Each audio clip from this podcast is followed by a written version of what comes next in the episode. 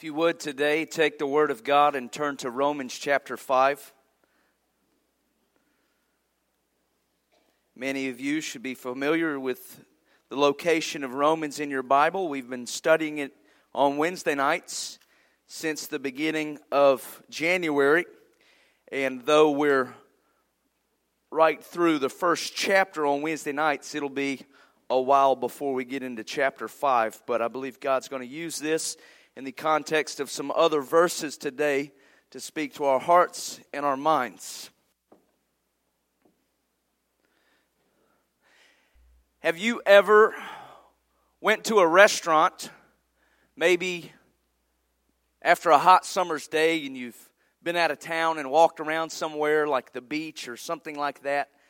You've walked around and you found a nice restaurant on the boardwalk or at the park or downtown Concord and it's, you know, 100 degrees outside and you're just famished and you sit down and the waitress comes by and says, Well, can I take your drink order first? And you say, The only thing I would like is some water. Just some water. H2O. As long as it's got two H's and one O, I'm good to go. Bring the two H's and one O, some water, we'll be good. And she says, Okay, I'll be back. And you know, the, the restaurant's busy and there's, there's many patrons in the restaurant. And, and you know, she's got to take other people's orders. And so she's going around a table and she's delivering other people food. And five minutes later, you got a cup on your, uh, on your table and you says, Ma'am, when you get a chance, just remember the water. So, so here's what you do you've got to hope that your thirst is going to be quenched sometime today. And some of you may have used that phrase when the waitress comes back by. Hey, sometime today would be nice. Y'all ever done that? Or sometimes if it's already got ice in it, you know what my favorite thing to do? I don't say nothing. I just take the empty cup of ice and shake it around. I just shake it around like a maraca until somebody comes. Oh, sir, would you like a refill? No, by chance. I'm just making a rhythm. Yes, I would like a refill. But see, when you're sitting there and there's nothing in your glass and you're thirsty, you've got a hope that your thirst is going to be quenched. But right now, it's an empty hope. I just want you to think about this. I'm going to sit this empty cup up here, and I want to talk a little bit today about hope. Let's turn our attention to Romans chapter 5. Starting in verse 1, this is what the Word of God says. Therefore, having been justified by faith, we have peace with God. Somebody say peace. We have peace with God through our Lord Jesus Christ, through whom also we have access by faith into this grace in which we stand and rejoice in the hope of the glory of God. Somebody say hope. And not only that, but we also glory in tribulations, knowing that Tribulation produces perseverance, and perseverance, character, and character, hope. Now, hope does not disappoint because the love of God has been poured out in our heart by the Holy Spirit, whom was given to us. May God bless the reading of His Word. My message today is this a hope that cannot be moved. A hope that cannot be moved. When I look in the world spectrum today and I turn on the news, which I rarely do, honestly, matter of fact, I just told a, a fib from the pulpit.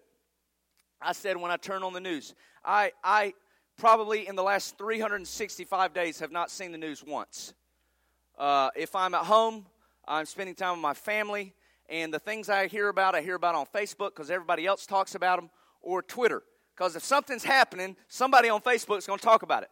And if it's not important enough for somebody to talk about it on Facebook, I really don't care what they say because it's a bunch of garbage anyway. But everything they talk about, and all these people on Facebook, and everything that's going on in the world, I see a generation of people who lack hope. And I also see a generation of Christians who whine and complain about the earthly situations and the earthly condition. And I think to myself, if you have hope, what are you complaining about? You see, some people don't understand that their hope is, is to them like a pendulum. Sometimes it's right in the middle where it's supposed to be. But on other days when things aren't going like you want it to, it swings over this way. And some days when things are going real well, oh, my hope's a lot better over here. But you know what? Our hope should not be shaken, it should be fixed on the solid rock of Christ. We should have an unmovable hope in Jesus. I believe that an unmovable hope is based on three things today. Sometimes I put notes in your bulletin, sometimes I just expect you to take notes. Today I just expect you to take notes. I want you to know three reasons why our hope cannot be moved. Number one, our hope cannot be moved because we have peace with God. Based on the scripture, we, through Jesus Christ, have peace with God. You see, the book of Proverbs says if your brother is offended, it's easier to win over a city than to win back your brother. If you offend somebody in your life, you know what it causes? It causes discord instead of peace. Some of you are offended about that nose picking statement. We'll get it, we'll get it right in the parking lot after church. I'll apologize in the name of Jesus. We'll practice grace. But see, our earthly relationships, when there's no peace, we're unhappy. When you know somebody's mad at you, when you know your, your son or daughter or your spouse or your ex spouse or mother or father, you know somebody's mad at you, it makes your life hurt, causes you misery. But you see, your heavenly relationship is not based like that. But the problem is, some people base their heavenly relationship on like it's an earthly relationship. Because here's the deal if Phyllis was offended by something that I did or I said something wrong with her, guess what? There's not going to be peace until we make it right. But the thing is, some of you think God is offended by the way you're living, but if you've been covered by the blood of Jesus Christ, you don't have to make it right. Jesus already made it right. There is peace with God through Jesus Christ. You wake up in the morning, you got peace. Go to bed in the evening, you got peace with God. Every day, 24 hours a day, you have peace with God through Jesus Christ. We have peace with God. One of the most widely published gospel tracts in history was wit- written and published by Billy Graham. It was called Steps to Peace with God. Anybody ever seen that tract? Anybody ever carried that tract? Bunch of slack Baptists in the house today. If you've never carried Steps to Peace with God by Billy Graham, you should have had a preacher who gave you Steps to Peace with God.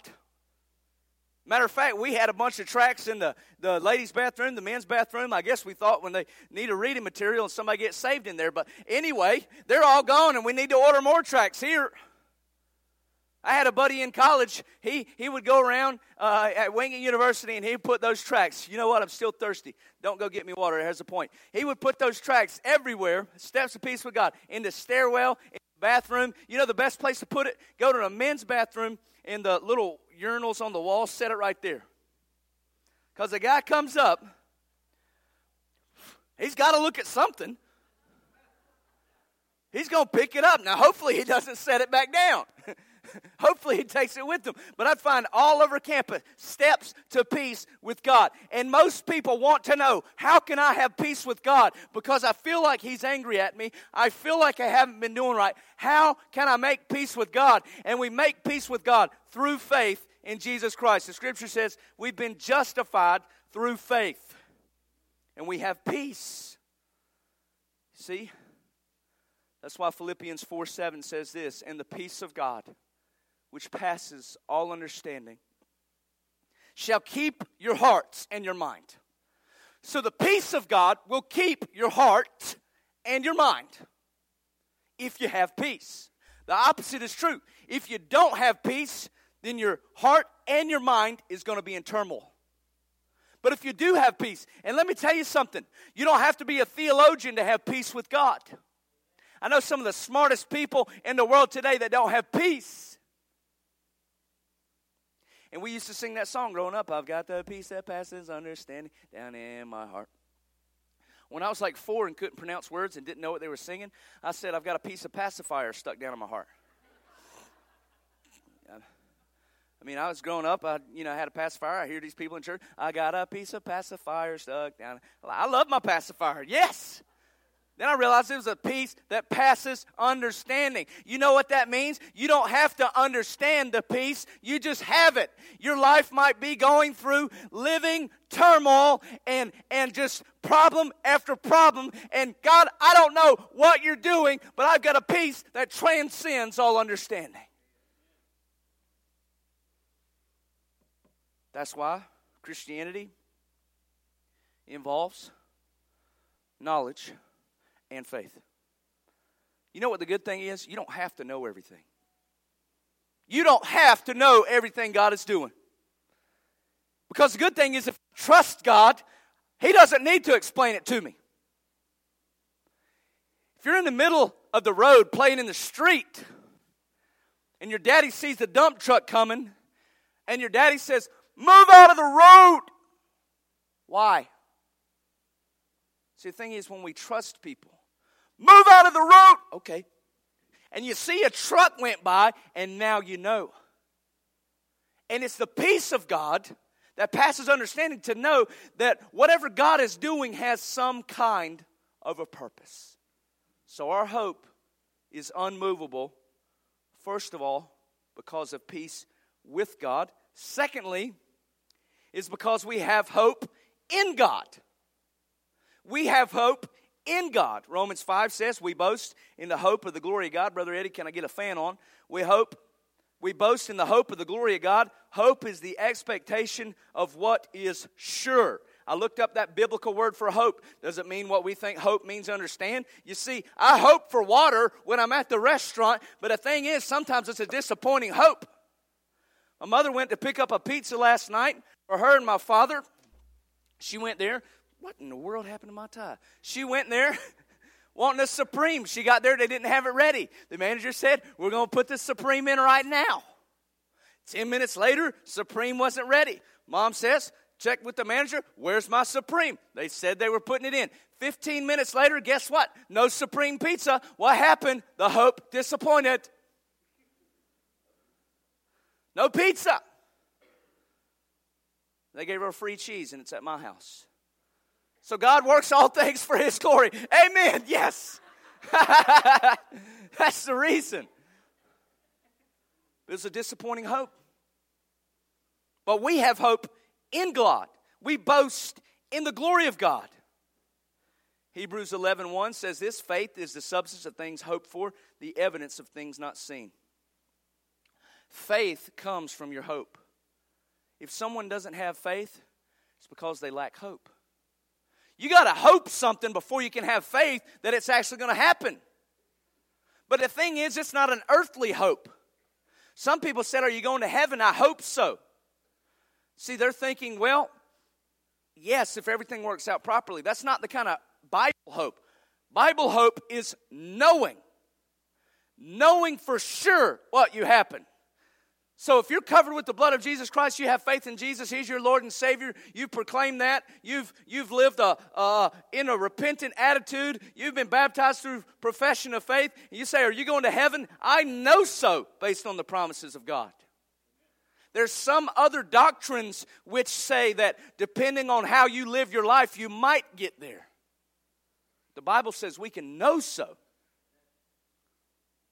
What does it mean to hope in the glory of God? It means that God's perfect, sovereign, holy, and divine plan will be accomplished on this earth. That's why Christians don't have to wig out every time something goes crazy in the media. I just, someone sent me a video with uh, Joe Biden announcing that their plan is to create a new world order. He literally said that phrase. Now, some of you have heard the New World Order for years, the, the, the myth of it, the, the hidden agenda of it. Matter of fact, who's got a dollar bill? Who's got just a $1 bill?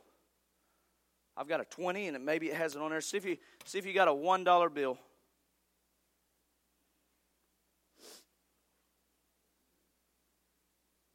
You're going to learn something today.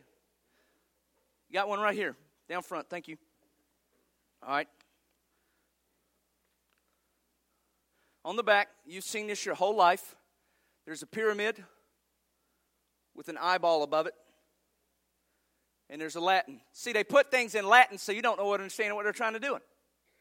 Why, would you, why don't you put it in English for a bunch of English people? Are we in Italy? Is this Italy tender? But see, there's a hidden agenda. It says annuit coeptis. That's Latin for announcing the birth. Novus ordo seclorum. New world order. This has been on your money since you've carried it your entire life, announcing the birth of a new world order. It's been a hidden agenda, and guess what? Joe Biden literally came out this week and says our purpose is to create a new world order, a global capital economy. But here's the good news it, doesn't surprise me, doesn't shock me. Brother Dean, here you go, thank you. Use your money for the Lord today. It doesn't shock me, it doesn't frighten me, it doesn't scare me because the Bible already tells us in Revelation what's coming. Number one, if anyone shouldn't be surprised, it's the Christians that shouldn't be surprised what's going on. And when it comes, here what we can know that we have hope in the glory of God. Because if there's a new world order coming, guess what? God's going to use that for His glory. Young man from my last church in Greensboro, he was in a tragic car accident eight weeks ago. Eight weeks later, he just uttered his first words. They were able to take the tracheotomy, uh, the trach out after seven weeks. Now he's breathing on his own. Now he can open his eyeballs. And now he's even saying, Praise Jesus. And some people would say, well, why would, God let, why would God let a godly young man like that be in that tragic accident? But we know, we boast in the glory of God, that God's going to use all things for his glory. So, what does it mean that we boast in the glory of God? Let me give you an example. Isaiah 42 8 says, God says, I am the Lord, that is my name. I will not yield my glory to another or my praise to idols. When Brother Ken Sossman and I were sitting down with the Jehovah's Witness at breakfast, that's one of the verses. I, I opened to Isaiah 42 8 and I says, Would you agree that God says He's not going to share His glory with another? And He says, Yes. God will not share His glory with another. So then I turned to John 17, 5, where Jesus said, Father, now glorify me with the glory I had with you. Think about that. Jesus says, Glorify me with the glory I shared with you. Now I said, either Jesus is God or Isaiah lied. Because God said he wouldn't share his glory with another. And Jesus says, I've always had glory with you. What does that mean? That doesn't mean the Son's a created being, it means the Son's the equal being, sharing glory with the Father. So here's what the Son was about. When the Son was on earth, guess what? He gave glory to the Father. And here's what the Father was about. The Father was about giving glory to the Son, and their relationship was about giving glory to one another. And Jesus said, May you glorify me through the, my death on the cross with the glory I've shared with you forever. Jesus even said on the cross, This will be done for your glory. That's what he knew going to the cross, that this was for God's glory. The tragic event on Friday would be used for God's glory on Sunday when he stepped out of the tomb, because you can't have the tomb without the cross. And God's not going to give you hope, perseverance, and character in your life unless there's a trial that brings it about. So here's what I want you to know today you can hope in the glory of God. Listen, because you are the glory of God say, What do you mean, preacher? I thought Jesus was the glory of God. I thought God was the glory of the Son. Let me tell you about 2 Corinthians 3.18. It says, But we all, with open faces, beholding as in a glass the glory of the Lord, we are being changed into the same image from glory to glory, even as by the Spirit of the Lord. What Second Corinthians tells us is God is using your life to transform you into his glory. Just like Jesus was here to glorify the Father, you are here to glorify the Father. And through sanctification, through the cross, you're being transformed into the image from glory to glory. You are the glory of God. Another translation says this, and the Lord, who is the Spirit, makes us more and more like Him. We are changed into His glorious image. I want you to think about the glory which God had before the foundations of the earth, and He's transforming you into that glory today. Right now, as we speak, you are being transformed into that glory. Here's what we can know that if, based on Isaiah, the Lord is jealous for his glory, then his purposes will be accomplished. And if we being, are being transformed in his glory, then guess what? The Lord is jealous for me too. We sing that song in the second service, the contemporary service. It starts out, He is jealous for me, loves like a hurricane. I am a tree. Why is God jealous for me? Because He's using me and you for His glory. So when we turn our affection to another idol or when we turn our worship to another love, what happens is we're diminishing the glory that God wants to work in us. So that means He's jealous for you because He's trying to use you for His glory.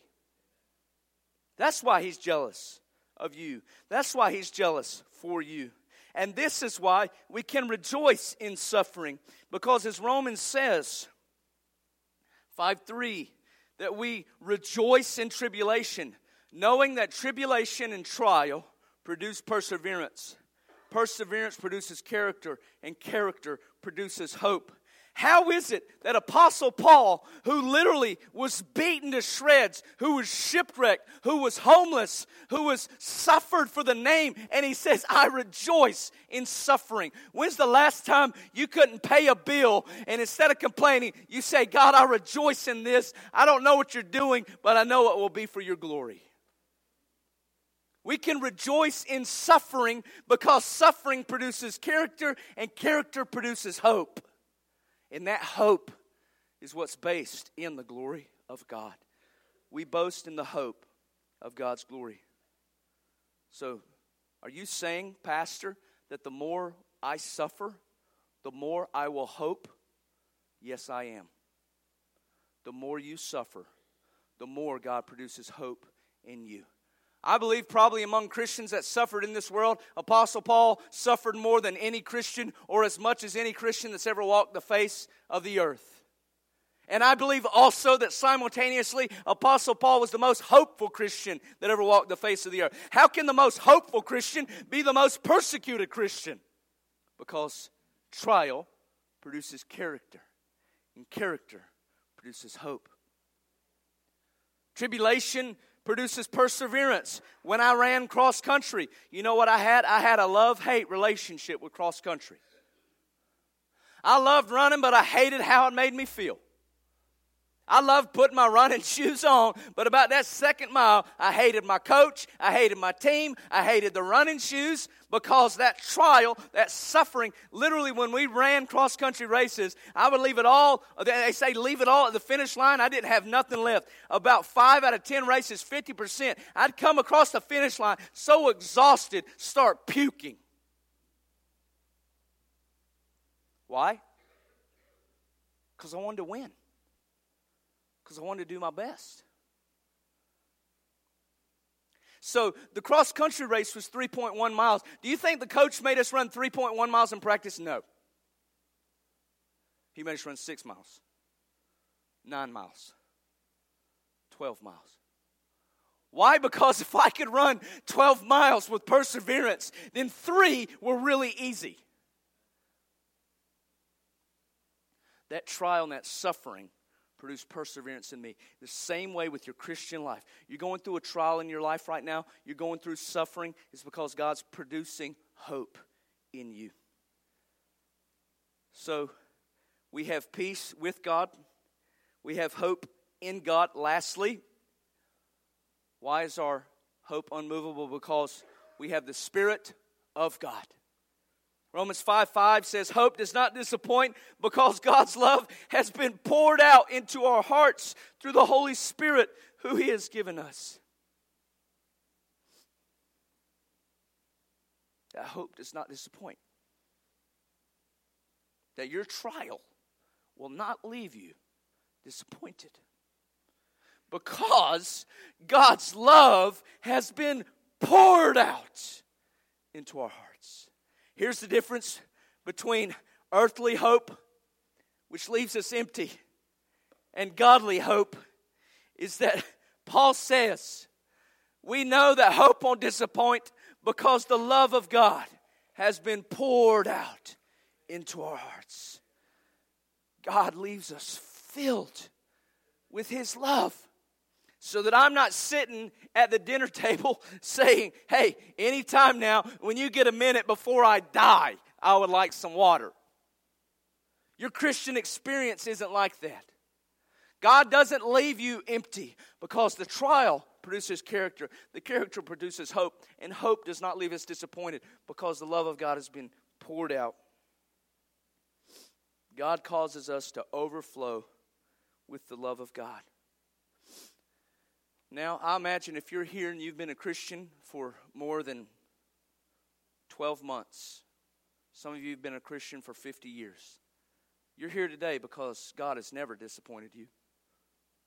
God has never disappointed you. That doesn't mean that He doesn't, didn't take you through the trial. That doesn't mean that He didn't cause you to have burdens that you had to bear and thorns in the flesh. Why did Paul have a thorn in the flesh? Because he constantly had to cling to the grace of Jesus because of that thorn. The Christian life does not come without thorns. And as Pastor Dave was said, you have to go through the thorns on a stem before you get to the rose. But he's never disappointed. Never. So I want you to know this, church. If you have the hope that comes from the Holy Spirit, it's based on peace with God, hope in the glory of God, and the Spirit of God, which never leaves us empty. My prayer today is if you don't have that hope, you would take this time of invitation. You would come down this aisle, say, Pastor, I'm ready to be a child of God today. I'm ready to have the hope that cannot be moved in the midst of my circumstances. Let's pray at this time. Father, just as you were and are jealous of your glory, then God also today, right now, you are jealous of us because we are being transformed into your glory. Jesus, I pray that if there's someone today under the sound of my voice, that God, with your Holy Spirit, with your conviction that comes through grace, through the cross, as we see that, that someone will be moved to enter into an eternal relationship with Christ today.